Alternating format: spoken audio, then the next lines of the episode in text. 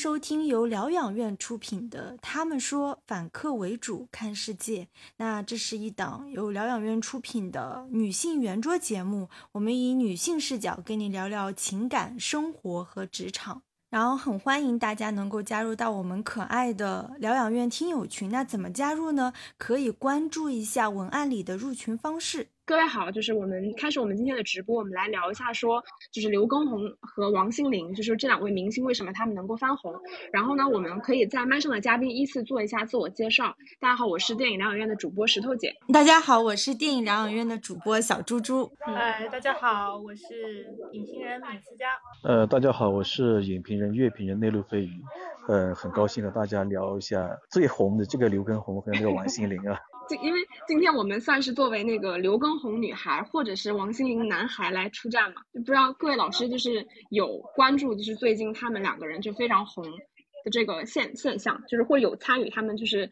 看一些他们的直播啊，或者是真的有跳一些他们的操什么的。就是因为我是跟着他跳操之后，然后我才去查这个人，然后我才发现哦，原来刘畊宏就是那个刘畊宏，就因为在在这之前对他没有了解。对，王心凌是因为。呃，我一直都有关注《浪姐》这个节目嘛，从第一季到第三季，所以就还对她就翻红这个现象还挺关注的。那个我们家的那位呢，也是在跟刘畊宏跳操，我就觉得那么一个简单的动作为什么会火？我作为男人不太理解啊。但是作为男人，我倒觉得我挺挺觉得王心凌火起来这个还好吧。就是王王心凌，我我觉得我可以讲一下，因为可以从日韩的那个。呃，少女呃偶像的走红，还有到华语圈，然后呢，王心凌我觉得也是一个脉络吧。呃，随便聊一下，希望大家呃多多包涵。嗯啊，小猪猪你呢？因为我知道其实你是不跳刘畊宏的，对吧？对，因为我是帕梅拉女孩。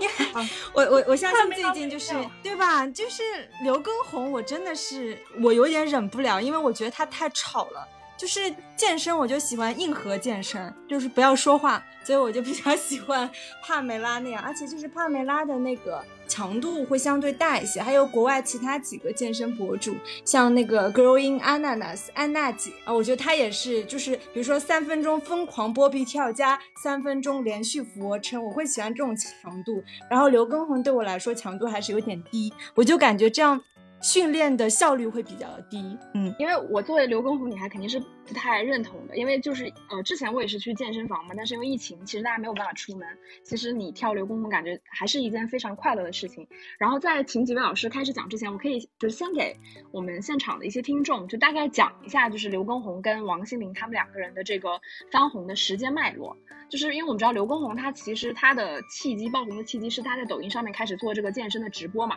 然后前期其实是有一些就是梗被大家就是在网上传播，比如说他因为腋毛没有刮，然后被禁就是被禁播信号断掉了，或者是因为他的胸太大，然后就是被平台警告等等，然后后来就出现了他刮腋毛啊，包括穿羽绒服做那个直播啊什么，然后开始引起话题度，然后到后来他其实凭借《本草纲目》那个毽子操，算是火遍了大街小巷嘛。然后马上其实是有很多个版本跟上的，就是健身人士可能会有那种 hat 版本，然后像那个可能大家就会有一些消防员啊，包括学校啊，会去参与到就是刘畊宏的这个呃毽子操里边去。然后当时也有大家戏称，就是他跟那个李佳琦被称为谋财害命组合嘛，对吧？然后像王心凌的话，她其实是我们知道《乘风破浪》第三季。前两季不是叫那个《乘风破浪的姐姐》，但这一季改成了叫《乘风破浪》第三季，也就是五月二十号，就是开始播的时候，然后她出舞台的时候，其实是跳了《爱你》这呃这首歌，然后开始出圈了。然后最开始其实也算是刷爆了短视频平台。但我我我觉得王心凌特别之处在于，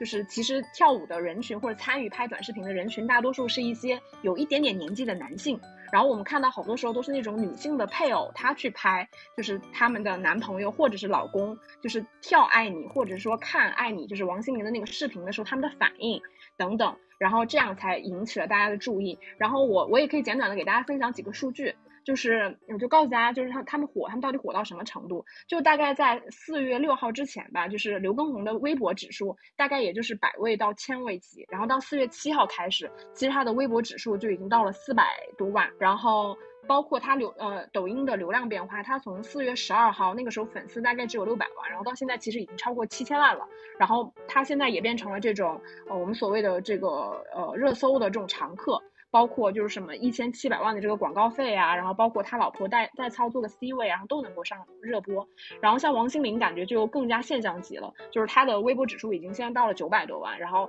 就是跟她相关的这个话题度就特别的高。包括像什么没有一个老公能逃得过王心凌，然后甚至还出现了所谓王心凌概念股等等。然后那想先问一下，就是几位老师，就是呃，你们觉得就是呃，刘畊宏或者是王心凌？他们能红的背后到底是什么原因造成的？嗯，我我觉得刘畊宏真的是踩在就是疫情期疫情期间，所以要云健身嘛，再加上就是他用的歌都是周杰伦的歌，所以传唱度本身就很高。然后加上他之前其实也做过直播，我看到他的带货数据确实是不好。然后现在的话，他相当于他转型成一个完全的健身博主。基本上这个点也算踩的比较好，再加上它背后的 MCN 公司跟抖音的联合操作吧。然后王心凌的话，我自己也还蛮喜欢的。我觉得王心凌就是当年大家都觉得她是一个偶像派，但现在看来她的那个唱跳实力，我觉得是可以吊打很多女团的。那我们请米米思佳老师。嗯，好，就是我觉得刘畊宏他可能引起话题度的。原因其实还是在于他这个人设，健身男性，以及他带来的这种 有点竞技感的这种这种喜剧感吧。就是刚才这个石头姐有讲的，就是因为我记得我最清楚，我知道他就是因为他，嗯，因为这个胸肌比较大，然后又穿着 T 恤，然后汗湿了之后就被平台警告说是那个打哺乳擦边球什么的，然后所以他就，然后他马上我我也。不太清楚，就是他这个背后是不是有团队在给他运营，还是说他自己真的这么有喜感？然后之后就又跟进了羽穿羽绒服跳操健身直播的这种，嗯嗯新的直播。然后这种整个的喜剧的反转和运营，我觉得真的作为传播来说，真的是非常非常有效的。然后王心凌，其实我觉得她翻红的背后有很多因素啊，因为我一直蛮关注浪姐这个节目的。然后当然其中她。固然代表了就大家对这种流行文化的怀念，因为，A 王心凌其实代表台湾唱片文化最辉煌的时期，以及就是夕阳西山下的时期吧。然后一方面，其实它也代表了一种我们对于女星，然后其实它也有一点淡出大家的视野。但是在回来之后，我们依然能看到她年过四十还能够穿上校服，然后跳这样的舞蹈，其实也是某种国人对于。这种青春美，一直以及校园风，还有包括嗯纯洁这样的一种审美取向的一种体现吧。然后更多的，我觉得其实可以待会儿再展开去讲它背后的这种关于音乐文化和我审美文化的这种反应。然后我觉得那个内陆飞老师其实可以多讲讲王心凌关于就是呃女团风的这种从日韩到到台湾到中国的这种传承。那个费老师应该比较懂，因为我其实也是刘畊宏跟王心凌都有关注。就是说实话，呃，我古早以前其实是有听过刘畊宏的歌的，就是什么彩虹天堂啊什么的。但其实那个时候对于他到底，就他其实也不是很红嘛，主要是说实话，而且就总有一种他给你在捆绑周杰伦。的感觉，他永远就是是会捆绑周杰伦，所以也并没有对他有太多的感觉。但是这次我觉得，其实他能够就是真的崛起，其实也是跟疫情是有很大的关联性的。我觉得这算是一个后疫情时代的产物，就是明星真的走入直播间，然后开始能够以更多元化的方式去做直播，而不是说只是那种所谓的直播带货啊，或者是就是上一些新剧的时候，明星有一些这种。呃，就是直播，就是那种互动啊什么的，感觉其实这一次它的互动性是非常强的。然后我其实也是之前是因为有健身，然后现在就是因为疫情没办法出门嘛，所以你开始跟着就是刘畊宏的，就是直播间来跳操。但我觉得他的那种跳操方式，说实话，单纯单纯他从他跳的那个操来看，肯定是跟原来的一些健身房传统那种团操其实没有太大差别的。但我觉得就是他确实有很多很吸引人的地方。比如说，我觉得在这个之前是没有什么明星真的每天带你跳一个半小时的操。对吧？包括明星夫妻俩每天在那聊天，然后以及他们会去聊一些，就现场 Q 一些其他的明星啊什么的。我觉得确实在带动话题方面，就是王心凌可能她是一个，就是说比较缺少这样类型的一个一个偶像吧。而且呢，就是刚才我讲了，就是可能大家没听见，就是说，呃，他最早的粉丝呢，就是现在都是进入中年嘛，可能上有老下有小，然后呢又有工作压力，突然间看见自己的呃童年或者是学生时代的偶像突然间出现。而且呃保持那么好的状态，可能会有一种情怀的那那那种泛起吧。就像很多七零后看小虎队会尖叫，可能我们八零九零后会觉得呃一般那种感觉，可能就是这样一个因素吧。但是这一点我真的也挺想问一下，因为内陆飞老师是线上唯一一个就是男性嘛。因为之前我跟小猪猪我们私下里也讨论过，就是。呃，比如说像我作为女性，我其实能够理解为什么刘畊宏能够能够红，就是他的直播间能够红，因为你像他他他刘畊宏已经快五十岁了，然后但他身材保持的非常好，非常有活力，然后一边直播的时候，就是因为毕竟有明星光环在嘛，而他状态非常好，而且是一个很有魅力的男性，也教你跳操，然后一直叫你小瘦子呢。但是关于王心凌为什么就是他能够突然翻红，我我我在看的时候我也在想说，就是真的事实上有那么多。王王心凌男孩嘛，他们会喜欢一个四十岁，然后状态虽然保持的很好，但还在走少女路线的明星嘛？就是这点我真的挺挺好奇的。两位老师怎么看呢？我觉得其实我讨论王心凌翻红，你还是要把它放到就是浪姐这档节目的语境里面去讨论，因为这个节目其实从第一季开始，它一直讲的都是说。要做三十岁以后的女星在成团的故事，它其实这个三十岁以后就代表了一个女性，嗯，大概她已经走过了自己的一个少女期，进入了自己，嗯，成年以后需要选择人生道路，或者说甚至他们很多就很多就是参加这个节目的女性也已经四五十了，然后他们会面临更多的女性事业、年龄、家庭、婚育上的焦虑，而这档节目其实最开始也是建立在这种焦虑之上的，比如说你看第一季的伊能静。还有第一季的陈松伶，其实这些包括就是他们这些就是比较年纪稍大的女女星，其实是构成了这档节目的一个关于女性的这种年纪焦虑以及人生焦虑的底色。而王心凌的出现，其实就是因为她已经三十九岁了，但是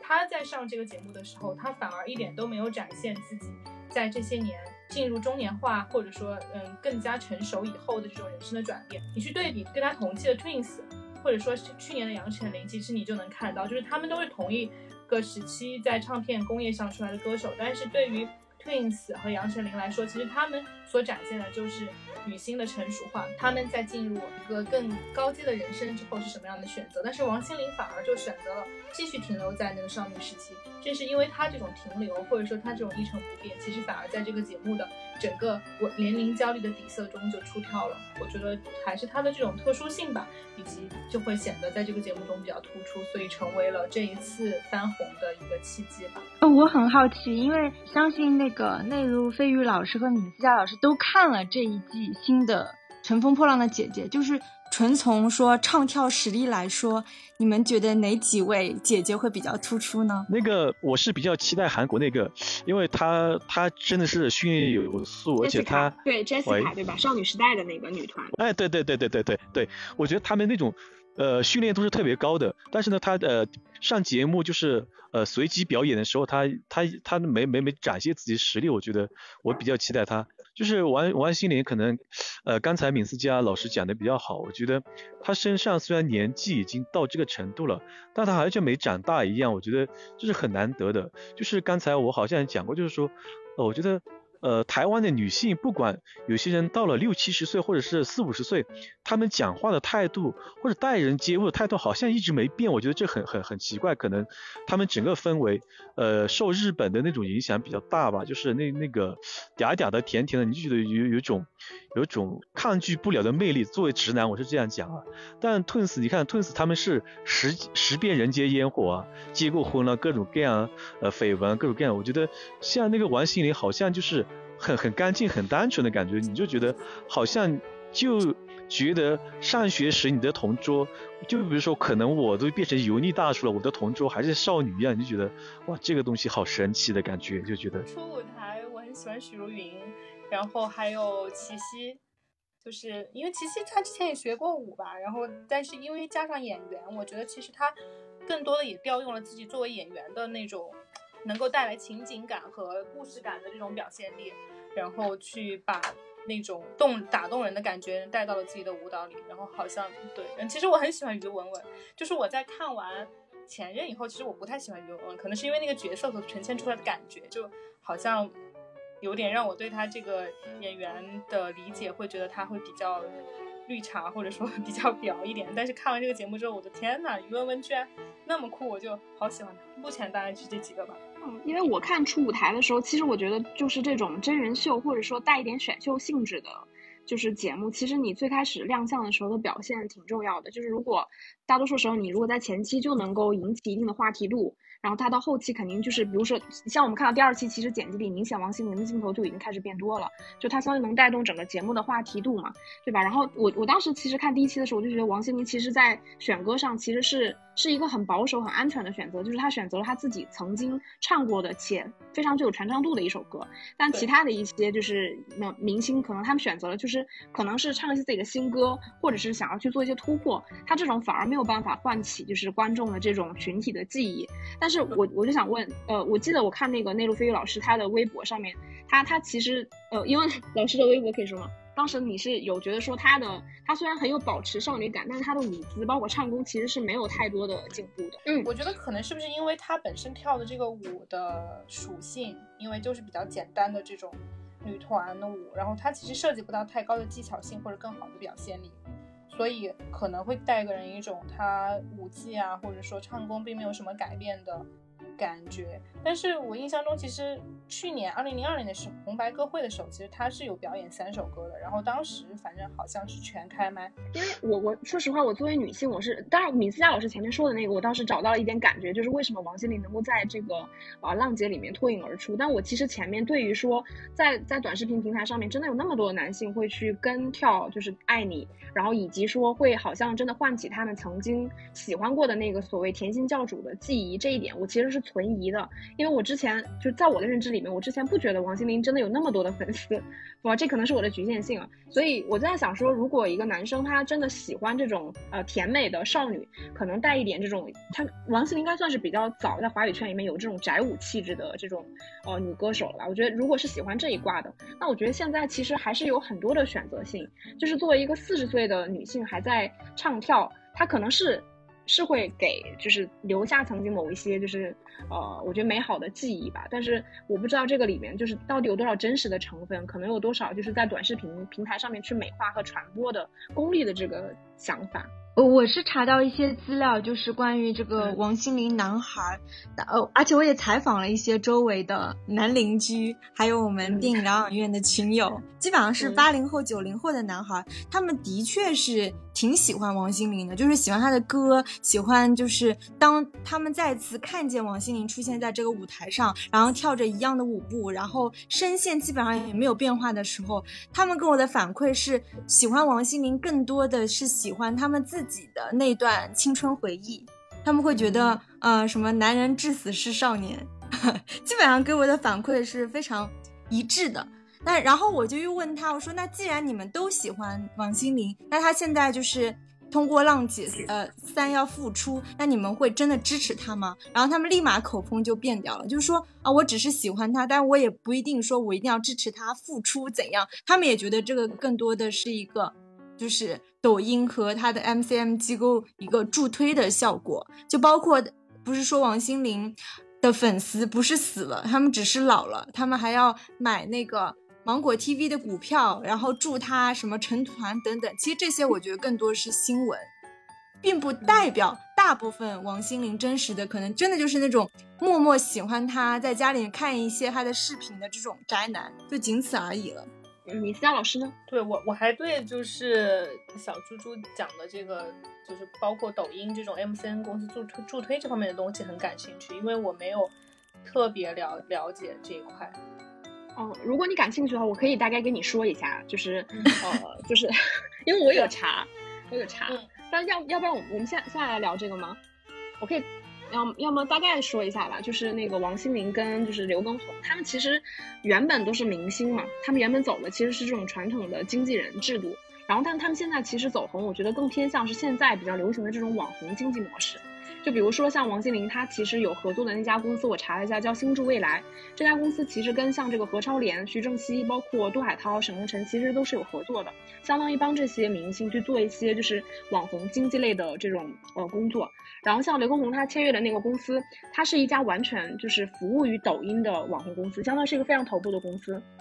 现在目前在抖音里面的一些最头部的红人，其实都是属于这家公司，像那个多鱼和毛毛姐。然后包括像做菜的那个什么麻辣德子等等，其实都是他这家公司的。然后他这个，我觉得他这个从传统的经纪人制度到现在的这个网红经济，有一个就是它的变化吧。我觉得像传统的经纪人。呃，制度它其实还是依靠作品，就比如说你是演电影、电视剧或者是综艺歌曲等等，其实你都是通过这些作品，然后再来带动话题度。然后其实当你的作品产出之后，观众其实在这个过程中他只是需要参与跟讨论。其实观众本质上不是不需要参与这个人他的作品创作的，对吧？但是其实网红经济依赖的，我觉得它更多的是一个互联网逻辑，也就是所谓的二次二次创作，我们叫二创，它依靠的是这个逻辑，也就是说网红本身它是不原创生产任何作品的。它本质上就是在通过去二次创作已经有话题和观众基础的内容，然后以此来获得一种传播跟观众。比如说像那个呃刘畊宏对《本草纲目》，本质上它其实就已经是一种嗯二二次创作了嘛。它本质上它就是在走一个，对，它本质上其实就是在走一个红人的模式。然后像那个王心凌跟刘畊宏他们火了之后呢，其实我觉得真正把他们带火的是在这个网红经济的模式下，就是当他们火了之后，有大量的就是会进行二创的这些网红们接上。所以就是所谓的这种刘畊宏女孩，包括王王心凌男孩，就是我们用互联网的黑话来说，其实这个叫外带赋能。也就是说，你有了一个素材之后，有很大量的这种网红，然后他们去跳刘畊宏的毽子操，或者是以此来去衍生出其他的一些不同的版本和视频，包括呃那个王心凌的那个视频也是一样，它既有跟跳，其实也有一些反应视频，这些其实全部都属于二次创作。然后这种呃外带赋能，其实给了这些创作者一些素材之后，然后大量的人来参与，最终就会造成造成一个流量下沉。也就是说，这个东西最开始可能是一小撮人。到后面可能是什么二三四线，大家全都来参与这个呃事情，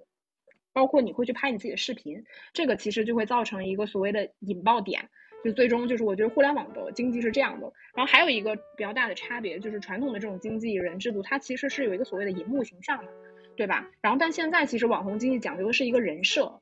我觉得这两者之间其实是比较相似，但是也会有一点点差别，就是这种所谓的荧幕形象，它其实还是依靠一个作品。来去定型，比如说刘畊宏唱了《彩虹天堂》，他可能走的是一个深情的这种路线，然后对吧？但是像现在，比如说他所谓的我们给他叫刘教练嘛，都叫他刘教练。其实这个刘教练本身这个人设，他是不需要依赖作品的，他其实依赖的是一个话题度，就是说我我我我给你扣上一个你是健身达人的帽子，然后每天都有人在喊你刘教练，你就可以变成刘教练这个人设。包括像王心凌，她之前不是叫这个甜心教主，然后但是大家现在就叫她甜心奶奶。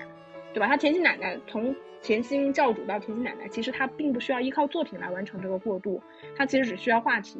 她说她四十岁了，那她是不是可以跳到八十岁？如果只是这样的情况下，她就可以制造一个人设。我觉得会有这样一个逻辑上的差别吧。包括刘畊宏当时其实。像他的那个 MCN 机构，其实应该是在他刚刚来内地去做一些拓展商业业务的时候，除了他最早去参加像《爸爸去哪儿》这种，他中间不是有做直播带货嘛？其实也是这家经纪公司在帮他找人设的过程。后来应该是他就是那个什么穿羽绒服做做直播啊等等这一系列话题之后，然后他那个 MCN 借机把他炒上去的，相当于是给在这个阶阶呃时间点吧，给了他一个所谓的这个刘教练的人设，对。就是我我不知道我有没有说清楚，大概其实是这样的。对，我觉得这这方面你讲这个，我就想起来，其实，在看了《爱你》它火之后，然后我有看到有很多，比如说甚至用《爱你》来改编，就是写上海现在的状态的这种视频。对，这种应该都都其实属于二创，而且而且可能王心凌她自己本身在浪姐上，然后重新跳自己这个节目，其实我觉得就是有一点类似于自己对自己的二创了。就是好像说是用自己过去的这种经典来再次制造流行，就他也没有办法再生产新的这种曲目，或者说有用新作品来制制造流行了。我觉得这个其实反而是当下这个可能整个华语娱乐圈都都最近有一点面临这样的问题，就是大家没有办法再去制造新的流行作品，包括前段时间其实微信上。重新在做那个线上音乐会，也是孙燕姿和罗大佑，其实也是类似的，就都跟王心凌一样，其实是刮这种怀旧之风嘛。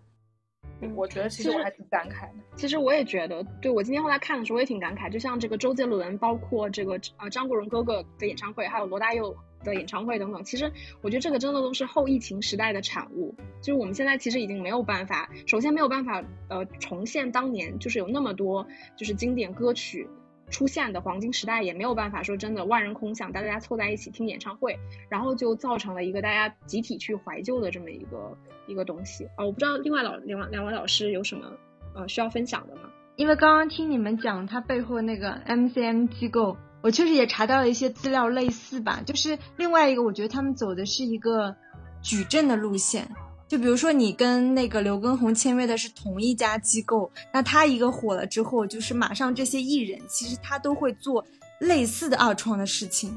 他就是那种要火就大家一起火，而且听说这些呃 MCM 机构他签明星的时候，他也不能代表说他签约的每一个人他都一定能火，因为比如他们之前签约的一些像什么啊潘长江啊。类的艺人，一个是数据不好，而且就是有很多诚信的问题，所以他们其实也在赌，我签约十个，可能能有一个能火起来就不错。而且我看到那天就是刘畊宏的那个 MCM 机构老板的一个采访，就说他们其实是没有想到刘畊宏能这么现象级，所以他现在就是每天发朋友圈都要发刘畊宏，就是从心底里面冒出来的这种喜悦。然后另外一个就是，呃。他们对刘畊宏未来的一个安排就是暂时也不会接直播带货，他们可能更多的要走这种，因为目前刘畊宏我们能看到他其实接了一个运动品牌的代，类似于代言，嗯，基本上我觉得他可能就是跟其他的这些明星直播变现的方式会有一些差异。嗯，那请内陆飞玉老师。听了石头姐和小猪猪从传播学的角度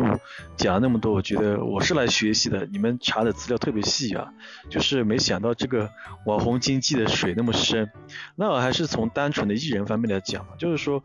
王心凌实际上，我觉得啊，就是我还是从直男的角度讲，就是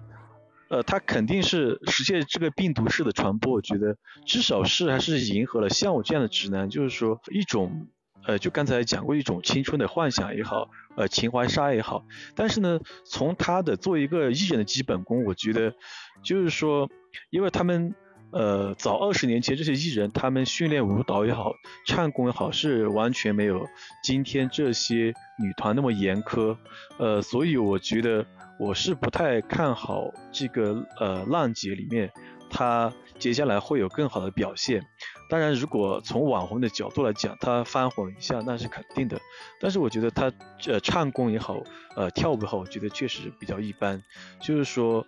呃，如果是呃放在现在，他如果再年轻二十岁和现在的九五后这些竞争的话，我觉得他未必是有优势。但是呢，他呃占了那个就是华语乐坛实体唱片末梢的这么一个先机吧，所以呃留下了一些呃翻唱的好歌。然后留下一个好的形象也好吧，我觉得这个东西呃比较关键，然后再被这个传媒公司作为推手推出来，我觉得也是生逢其时吧。我再想一下接下来再怎么讲，我听听你们再从传播学的角度再聊一下。没有，就刚才老师有提到那个日韩，就是其实我当时看第一期的时候，我有这样的感觉，就是。像少女时代，就像 Jessica 他们这种，他们在韩国的训练生，其实他们是要经过漫长而且非常辛苦的这个练习生呃生涯的，可能跟国内的练习生，我觉得还是会有一些差别。因为国内的练习生制度，我估计我因为我自己的感觉，其实也就是这几年的事情。但像韩国，像 Jessica 他们，我记得他应该是在韩国做练习生就做了有八九年的时间。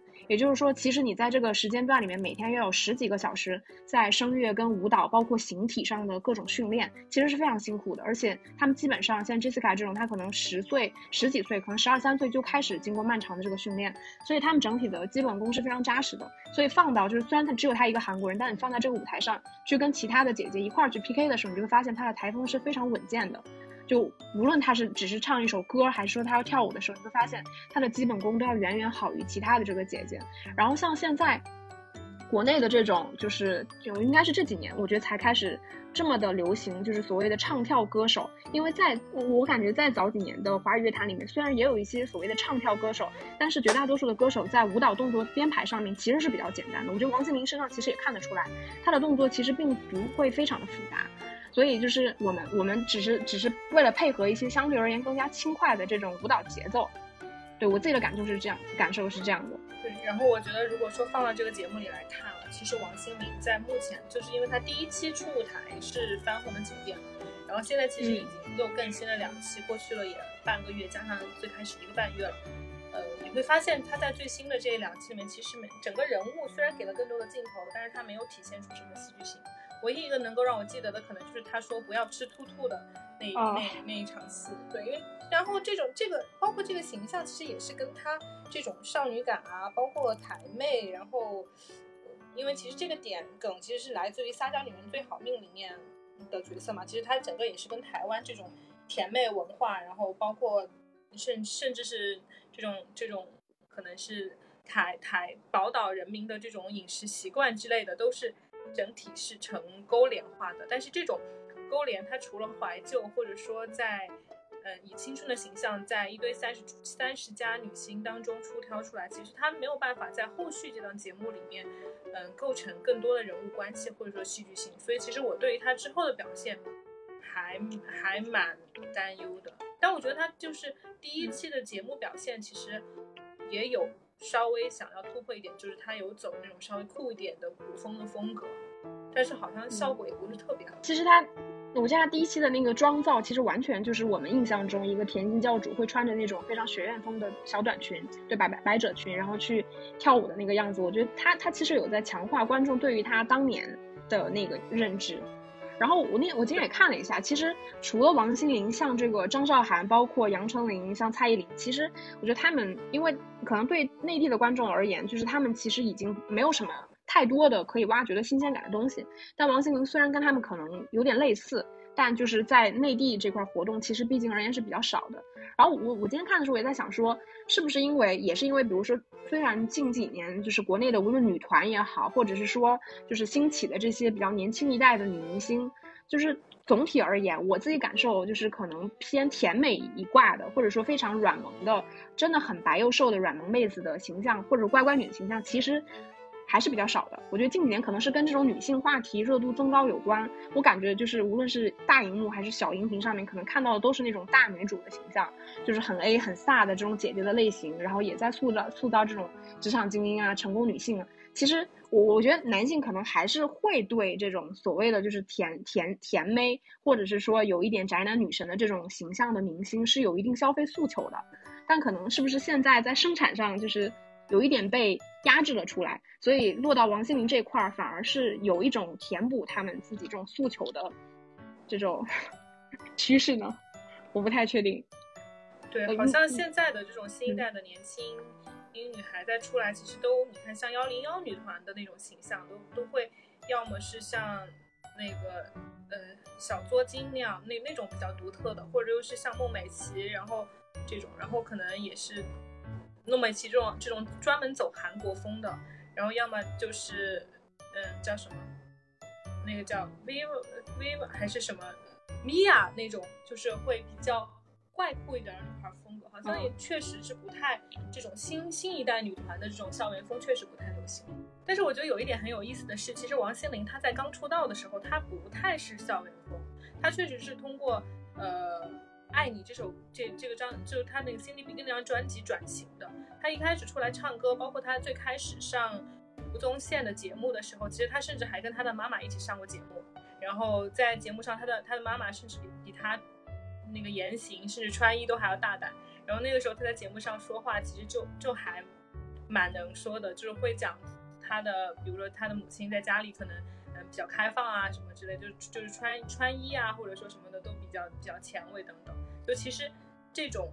做派吧，其实跟他后来翻红的那个呃不是翻红，跟他后来走红就是打开甜心教主的这样一片天下的形象，其实是有点不一样的。就是刚才石头姐讲的，我倒还有点同意。我觉得就是这几年，就是我们呃国内女团学呃日本也好，韩国也好，就是他们太努力，他们身上那种进取心也好，功利感也好，我觉得太强。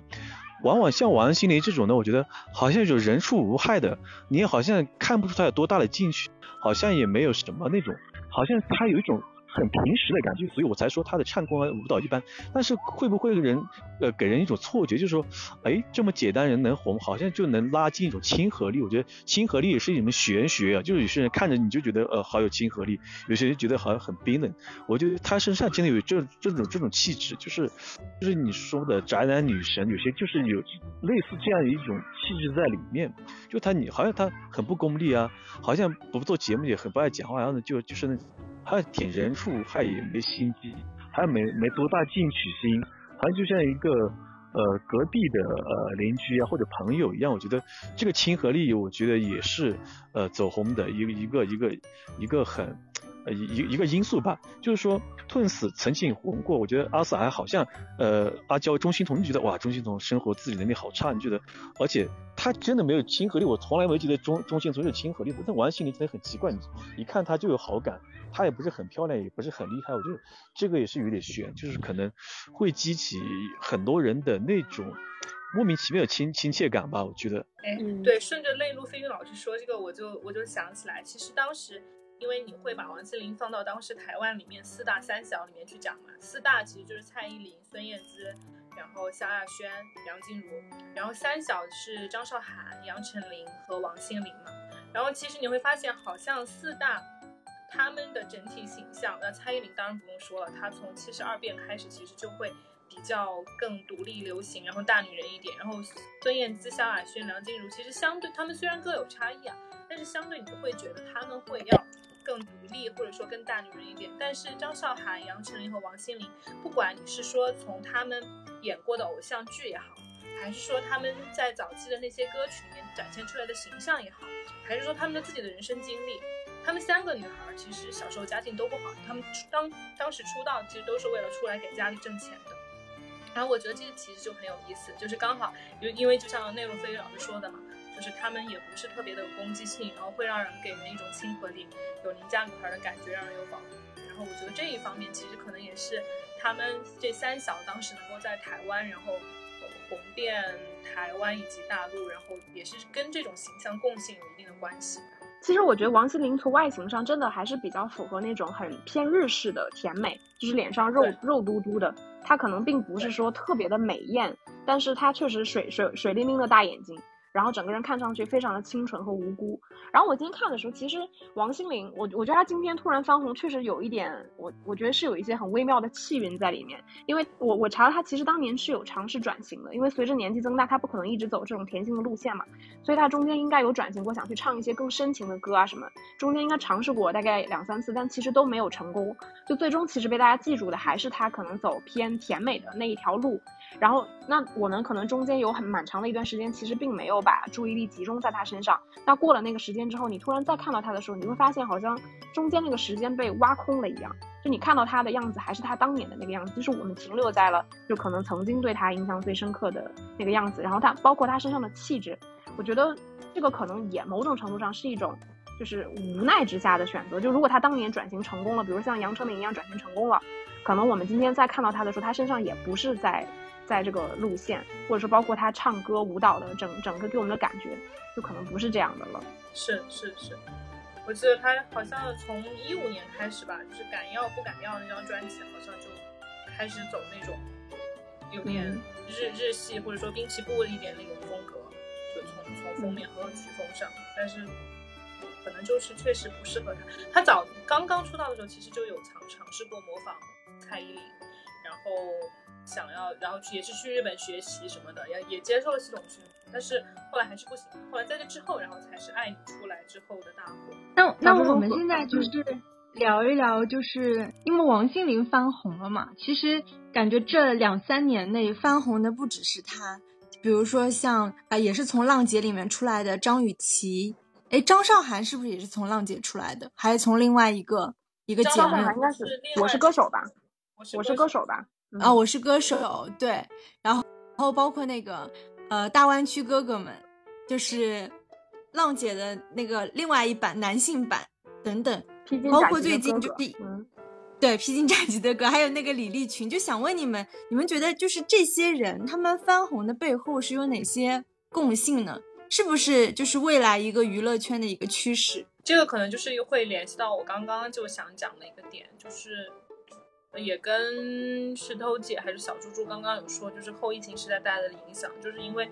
其实这从一九年开始这几年，其实大家的整个制造新的娱乐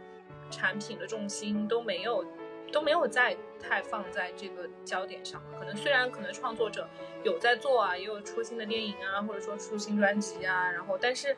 好像他们都不能太带来这种现象级的转变了。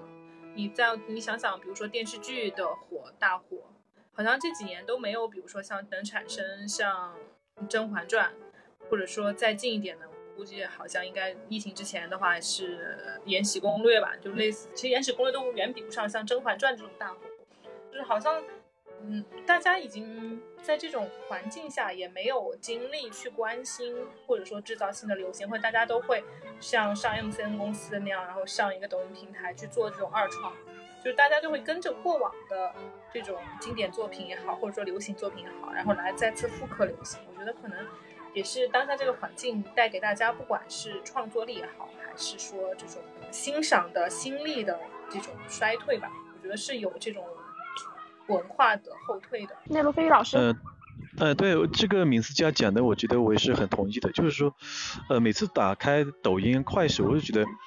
那些有很多老歌啊，包括八十年代、九十年代的，然后随便加点节奏 remix 一下，然后就走红，我觉得非常的吃惊。就是，难道我们的流行文化已经每年不能生产一些新歌来制造流行？就是说，呃，家喻户晓那种。确实真的是没有这样的歌，就是看得出来，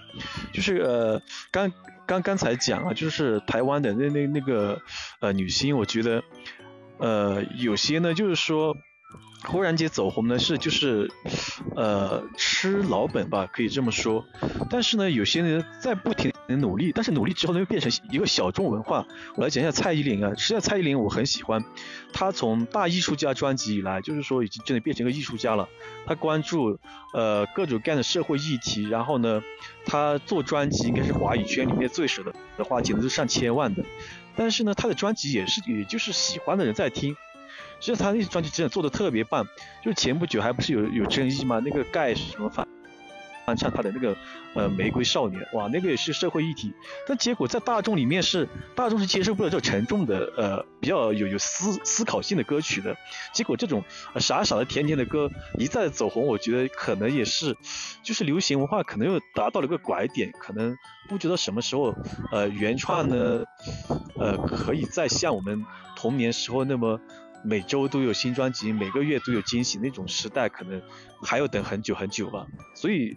这种每次翻红，不是我就很困惑，真的，我们已经是这个流行文化又到了一波枯竭的时候，又到了吃老本的时候吗？我就在想。关于这个，我可以从就是还是从传播的角度，大概就是提一下我自己的感受。其实我我觉得就呃有一个大的前提，就是我们我们现在其实的共识就是原创能力差，并不是今天才有的。但是在今天这个环境下，其实呃原创的成本其实是越来越高的。我觉得互联网。的逻辑其实对于整体的文娱产业影响是非常大的。就比如说前面两位老师提到说，感觉好像现在好的原创作品越来越少。我觉得是因为，呃，这当然是我自己的感受，不一定是正确的。就是我觉得原本的呃作品创作，无论它是一它是一首音乐，还是它是一部电影或者是一部呃剧作，其实本质上创作的过程相对而言是孤立的。就是你在创作这个作品的过程中，其实你可受的干扰性因素是比较少的。你所有你在创作过程中，你的预期对象其实相对而言可能是比较模糊，但它相对而言可能也是比较固定的。但它总之归根到底，它的受众群体是人。但是就是在互联网的逻辑下，其实比如说前面小猪猪提到，为什么所有的 MCN 公司在做矩阵这件事情，其实矩阵本身面向的是流量，流量在互联网的语境里面，其实本身它是流动的。也就是说，其实一个人他可以创造 N 个价值。我不是说我一个人只能对王心凌买一张唱片。这个价值而已，他可能是我我可以去消费王心凌 N 个视频，我可以消费他一百条视频，我给他一万个赞。这种情况下，我所有的动作都能够带来价值的情况下，所有的呃符号或者是流量就变成了这些创作者去趋利的过程。就是我如何，比如说像王心凌的好多，就是比如说这次爱你的这个短视频，其实本质上大家去创作的时候，就是为了说我能够获得更多的点赞、更多的评论、分享。然后更多的平台推荐，本质上它就是它都是为了流量在进行创作的。在这种情况下，其实所谓的创作本身它并不是一个创作，它其实就是为了流量而服务的。在这种情况下，包括前面内陆飞老师提到说，为什么我们今天看到短视频平台上的东西，其实像抖音这种平台，它为什么能够这么火？就是我我当然这是我自己之前做的一些调查。其实像抖音跟其他的短视频平台，比如说像小红书，或者是我们可能在呃微微博上也会去刷一些短视频，它本质的区别之一就是抖音其实就是靠音乐对于音乐的挖掘和改编，能够快速去实现传播跟破圈的。所以就比如说像那个抖音上的视频，最开它是可能一分钟或者是三分钟以内，其实它就画面的表现能力以及故事性来说，它是它的它的表现维度其实是非常差的。在这种情况下，其实抖音的策略一直以来就是重音乐轻故事的，它其实就是靠音乐去带动一些，就是尤其是调动人的一些基础情绪，可能是一些极端的，比如什么高兴啊、悲伤啊、兴奋呐。所以你在看这个短视频的过程中，本质上其实你是在靠音乐来去调动你的情绪，获得你对当下看的这个影片的一个感知力。所以再加上，其实现在所有的传播播真正有力度的传播，其实都是碎片化的传播。像音乐也是一样的，像所有抖音上所有，它都是把一些可以被就是片段化传播的音乐截出来，对吧？然后可能去去做一些改编，然后配一些无论是视频呃呃画面也好，或者是这个图片也好，本质上其实它传播的就是这个音乐。再加上抖抖音会去做一些什么，呃，它它极度的去强调一种节奏化，然后包括做一些什么卡点啊、反转啊。其实我觉得这种东西它都是为了能够快速的、批量的去生产一些可以被传播和复制的东西。这些我觉得可以算是互联网的娱乐垃圾。对，所以它跟我我觉得可能就是所有创作人的这个心态已经发生了一些变化。对，这个当时我自己一些看法不一定正确。呃，还有一点我觉得有一点很吓人啊，就是。呃，算法这个东西，我觉得特别吓人。就比如说，我看完心灵这个视频，可能停留五秒钟或者怎么样，他就不停推送这个东西给我，把人搞得特别烦啊。我觉得走红的背后是不是也跟算法？然后，呃，掌握算法的公司跟这个这个这个做矩阵的，呃，那那个做呃幕后推手公司是不是连在一起的呢？我觉得很吓人。当你就是我看个美女，可能呃我是哎这个很漂亮，然后多停留几秒。然后他就不停推送这个东西给我，我就我就觉得很烦啊，这个东西，然后他很很很红。对我我觉得呃，内陆飞鱼老师这个观察非常正确，基本上就是。MCM 公司跟平台其实两者也是相辅相成的。像抖音这样的平台，它是需要更多的 MCM 公司入驻，它需要那么多可以被产生流量的这些主播、这些明星出现，可以带流量。那 MCM 公司也是需要通过平台再给它进行流量背后的变现。所以这个确实，这个一整套逻辑是。比较流行的，还有想到就刚刚你们说的，为什么现在这种严肃的东西，大家不喜欢听，不喜欢看，包括电影也是，是因为现现在的公公众就是公共话语本身就是完全肤浅和碎片化的。我也是前几天我们就听友群有在讨论那个娱乐至死，那这个词其实是非常老套，但是我觉得放在现在还是非常适用。对吧？就是那个奶头乐嘛。那为什么大家都看那个快手和抖音？是因为这些？就最早的一个说法就是，为什么那么多人喜欢消费这种肤浅碎片化的娱乐？是因为百分之八十的人都需要消遣这些东西，是因为现在贫富差距太大了。那财富，比如说你集中在百分之十、百分之二十的人的手里，那另外百分之八十的人，你让他们怎么办？他们就是要去消费东西的，消费这些垃圾文化，所以我觉得这些互联网平台是抓住了这些东西。嗯嗯，林思佳老师，我我我对刚刚就是大家讲的这这个就是内陆飞鱼老师有讲，就是说平台会通过算法，然后来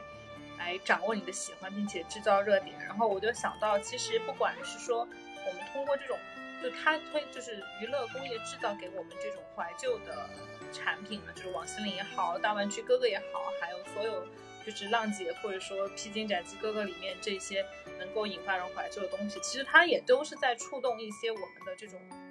关于文娱欣赏的肌肉记忆吧。就是当它在互联网还没有那么发，就是因为也是零零零二零三年嘛，就是两千年前后这个时间点，互联网还没有这么发达，然后就是我们其实对于文文娱是相对来说是被动获取的。就是因为我们只能通过，比如说电视台，或者说报纸，或者说杂志，然后新闻给我们，然后我们看什么，这属于是被动获取。但是在现在在互联网时代，我们对于文娱都是主动获取的了。那反而是因为这种主动获取之后，然后又因为疫情时代而带来的这种创作力的下降，那我们就可能不愿意再去主动获取到，然后质量没有那么高的东西了。所以在娱乐产业在推送给我们这种，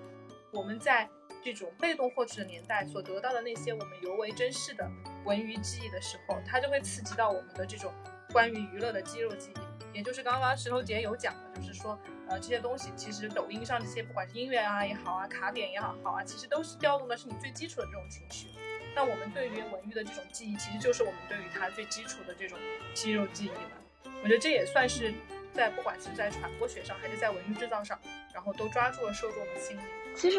呃，其实我倒是觉得说，现在就是大家在消费内容的时候，是否真的是主动获取？就是可能我自己是存疑的，因为像就是像内陆飞飞老师提到的那个所谓的算法这个东西，其实它本质上就是在获取你的信息。就我我可以大概举个例子，比如说你在刷某书，或者是你刷小红书或者刷抖音的时候，你点了一下王心凌，可能通过你播放的时长，包括你的一些点赞、评论行为，那其实这条视频背后是跟着一系列的标签的。比如说他是跟着王心凌，可能跟着这个爱你，然后跟着这个女明星，或者是那个甜美。等等，他其实背后是跟着一系列标签，所以他会根据你的行为，包括他会获取你这个人，你是什么年纪，你的偏好是什么，你是喜欢健身、喜欢美食、喜欢这个呃呃短视呃喜欢这个美美女，还是喜欢什么？它其实通过人和内容去进行一个匹配。所以在这种情况下，有的时候我觉得我们获取到的这个信息本身，就是他你已经很难分辨，说是我真的主动想要去选择这个内容，还是说，呃，可能平台他他觉得我想要。看这个内容，然后他不停的给我推，那我通过多次去消费的过程中，也强化了我自己其实可能对这个东西感兴趣的一个一个想法。所以我觉得这个东西挺可怕的，感觉它就是单向刺激你大脑某一个部位，然后需要你不需要停止你你停止思考，你就是滑就可以了。对我只需要你做一个动作，你就是滑，你不需要做其他任何的思考和反馈。对，我觉得石头姐说这个就是很对就是我刚刚说，其实在就是它会让你以为。你是在主动获取，但其实它是，嗯，其实你是被动的被推送给这些东西，尤其是在算法时代起来以后，就是我刚刚说的主动获取，可能是那个互联网起来之后，然后算法时代还没有到来，就中间的那一段时间。但是现在我们已经进入了被算法控制的时代。对，我也觉得很恐怖。我们我们都不是人，我们都是符号。对对，所以。呃，我看第一、第二季的那个呃黑镜，我就觉得黑镜里面的所有很多东西在变成现实，真的越来越越恐惧的感觉，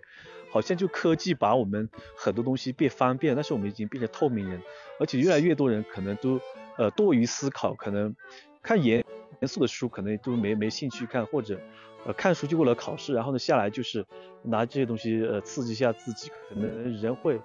越来越低龄，人的。成熟的时间会越来越晚吗？我觉得有这样一种感觉。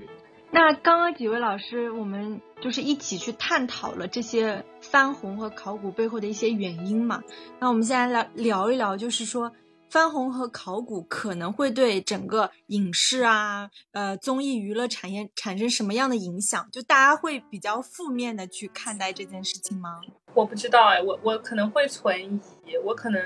存疑偏向于负面吧，因为。当然，我觉得翻红，比如说对于，其实我在看《浪姐》第一季的时候，我还是挺感慨的，因为你会发现，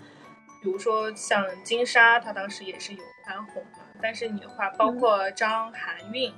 然后就像像，尤其是张含韵，就是你会觉得哇，她的翻红好像就是你真的能看到。你就觉得他应该是要翻红的，因为他可能也为自己做了一些努力，包括他后来上《身临其》，他之前上《身临其境》，然后做配音，然后后来他又演了这个《爱很美味》，就是你会看到啊，好像他的身上是，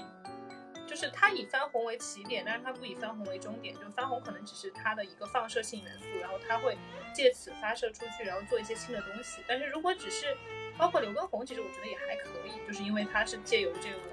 呃，周杰伦的，包括这种他过去的音乐素材翻红了，他自己其实做健身教练嘛，包括他跟他老婆营销这个 CP 人设是，至少我我还是吃的，对，但是我们就不知道之后，比如说他如果走向什么方向，我可能会不太喜欢之类的。但是就是对于有的有的人的翻红，比如说像至少目前王心凌啊，我在他身上就其实看不到太多的可能性。就是对于没有可能性的翻红或者说纯怀旧的东西，我还是会比较警惕一点，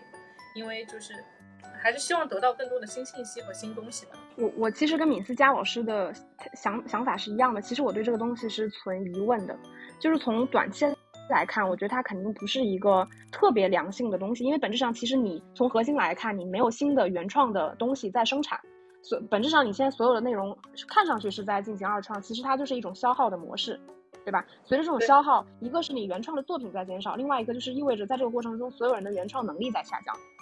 我觉得这个确实是一件挺挺可怕的事情，但我觉得在这个过程中，其实潜移默化的，我觉得互联网其实也在改造现在内容的形态。就比如说像前几年更流行的是长视频，那现在可能更流行的是短视频。对吧？其实，在这个内在我们消费内容形态的过程中，是否会有一种所谓新的内容形态的出现？我觉得这个本身是不一定的。就前面的那，但我觉得，就比如说，像我们一直在去进对现有的作品去进行消耗的过程中，我觉得还有一种可能性。你比如说，像我们这么提，可能可能有点不太适合。就比如像像周星驰的电影出现的时候，它本质上其实也是一种后现代的，就是消解嘛。它也是把过往的一些东西去进行碎片化打破，去进行重组拼贴。呃，对吧？其实我们现在在做的过程中，是就是所谓做的二创，它并没有到周星驰那个程度，但本质上大家其实都是后现代的产物，你其实都是在原来的东西基础上。因为现在我觉得就创作来看，已经没有什么真正所谓绝对新的、没有出现过的东西了。那是不是互联网有可能会在这个语境下去创造一种我们没有见过的形态？我我觉得也也不一定。然后就其实我对刘畊宏他的直播间也是，我还是挺认可的。我觉得他肯定是比王心凌要。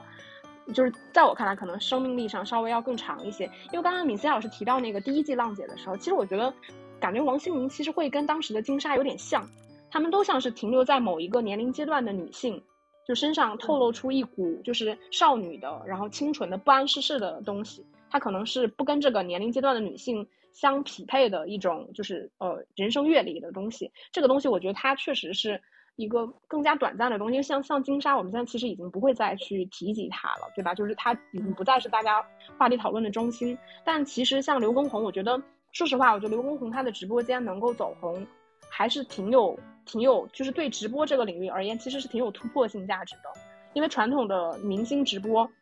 说实话，它的形式是很单一的。就是也是因为刘畊宏开始做健身直播之后，大家突然发现，你明星其实，在直播间里面是可以跟真正的观众有一个更近距离的互动。然后像刘畊宏做了直播之后，也才带起了像后面我们看到严雅茹，对吧？台湾那个明星，然后包括像那个李若彤，他们也开始发现，哦，原来我也我我之前只是一个健身爱好者，那其实我可以把这种爱好放在直播间里面，然后以一种陪伴式的方式，长时间的陪伴你去。就是度过一段时间，我觉得其实这个感觉更像是明星跟原来的网红经济做了一个更好的融合的内容形式。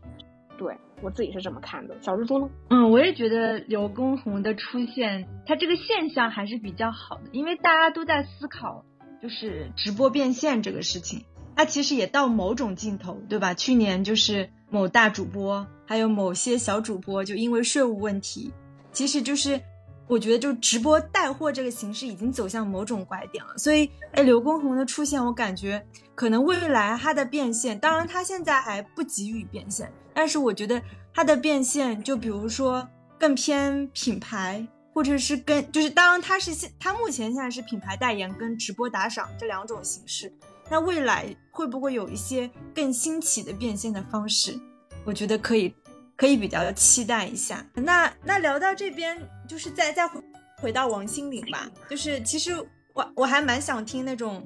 你知道综艺节目上很硬核的点评。我想听那个内陆飞鱼老师点评一下王心凌的唱功，就从她最早出道的那些歌曲，什么睫毛弯弯、爱你。其实我还蛮喜欢她前几年的像大眠这种歌。虽然那个不完全是他的那种曲风，但我觉得他有在做一些尝试，所以想听一下。你觉得他的唱功有变化吗？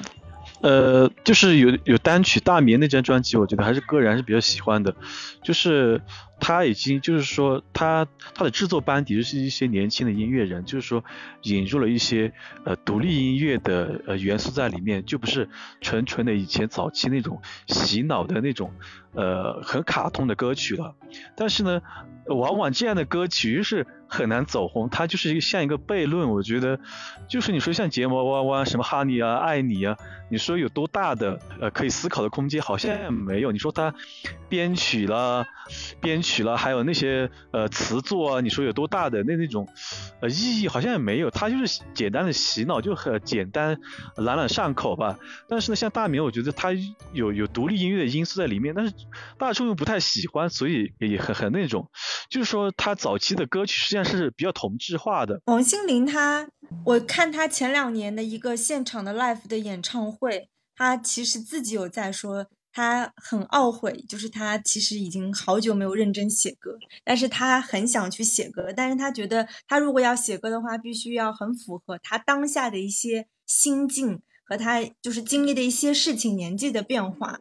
所以我我在想，这是不是也是因为，就是比如说到他这个年纪，但是他往往在做的一些事情就是上综艺、打怀旧风，他有没有真正在去做他属于他自己原创的事情？我觉得这也是一种阻力吧。呃，所以这个节目里面，我觉得第一期的时候我还对那个许茹芸还比较感动。你看许茹芸就没唱那些已经是很红很红红到呃有有很很强记忆点的那些老歌，她就唱了自己作词作曲的歌，就是说而且弹钢琴，我就觉得她对自己是有要求，她对音乐是有要求的。像王心凌好像就是人畜无害，对自己好像没什么要求的那种感觉。对，但是她火了。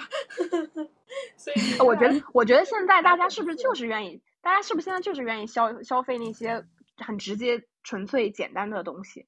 对吧？那我们今天就差不多了，非常感谢就是闵思佳老师和内鲁飞玉老师来做客，来跟我们聊一聊，就是两位现象级的人物。嗯，好，拜拜，那就这样了，拜拜。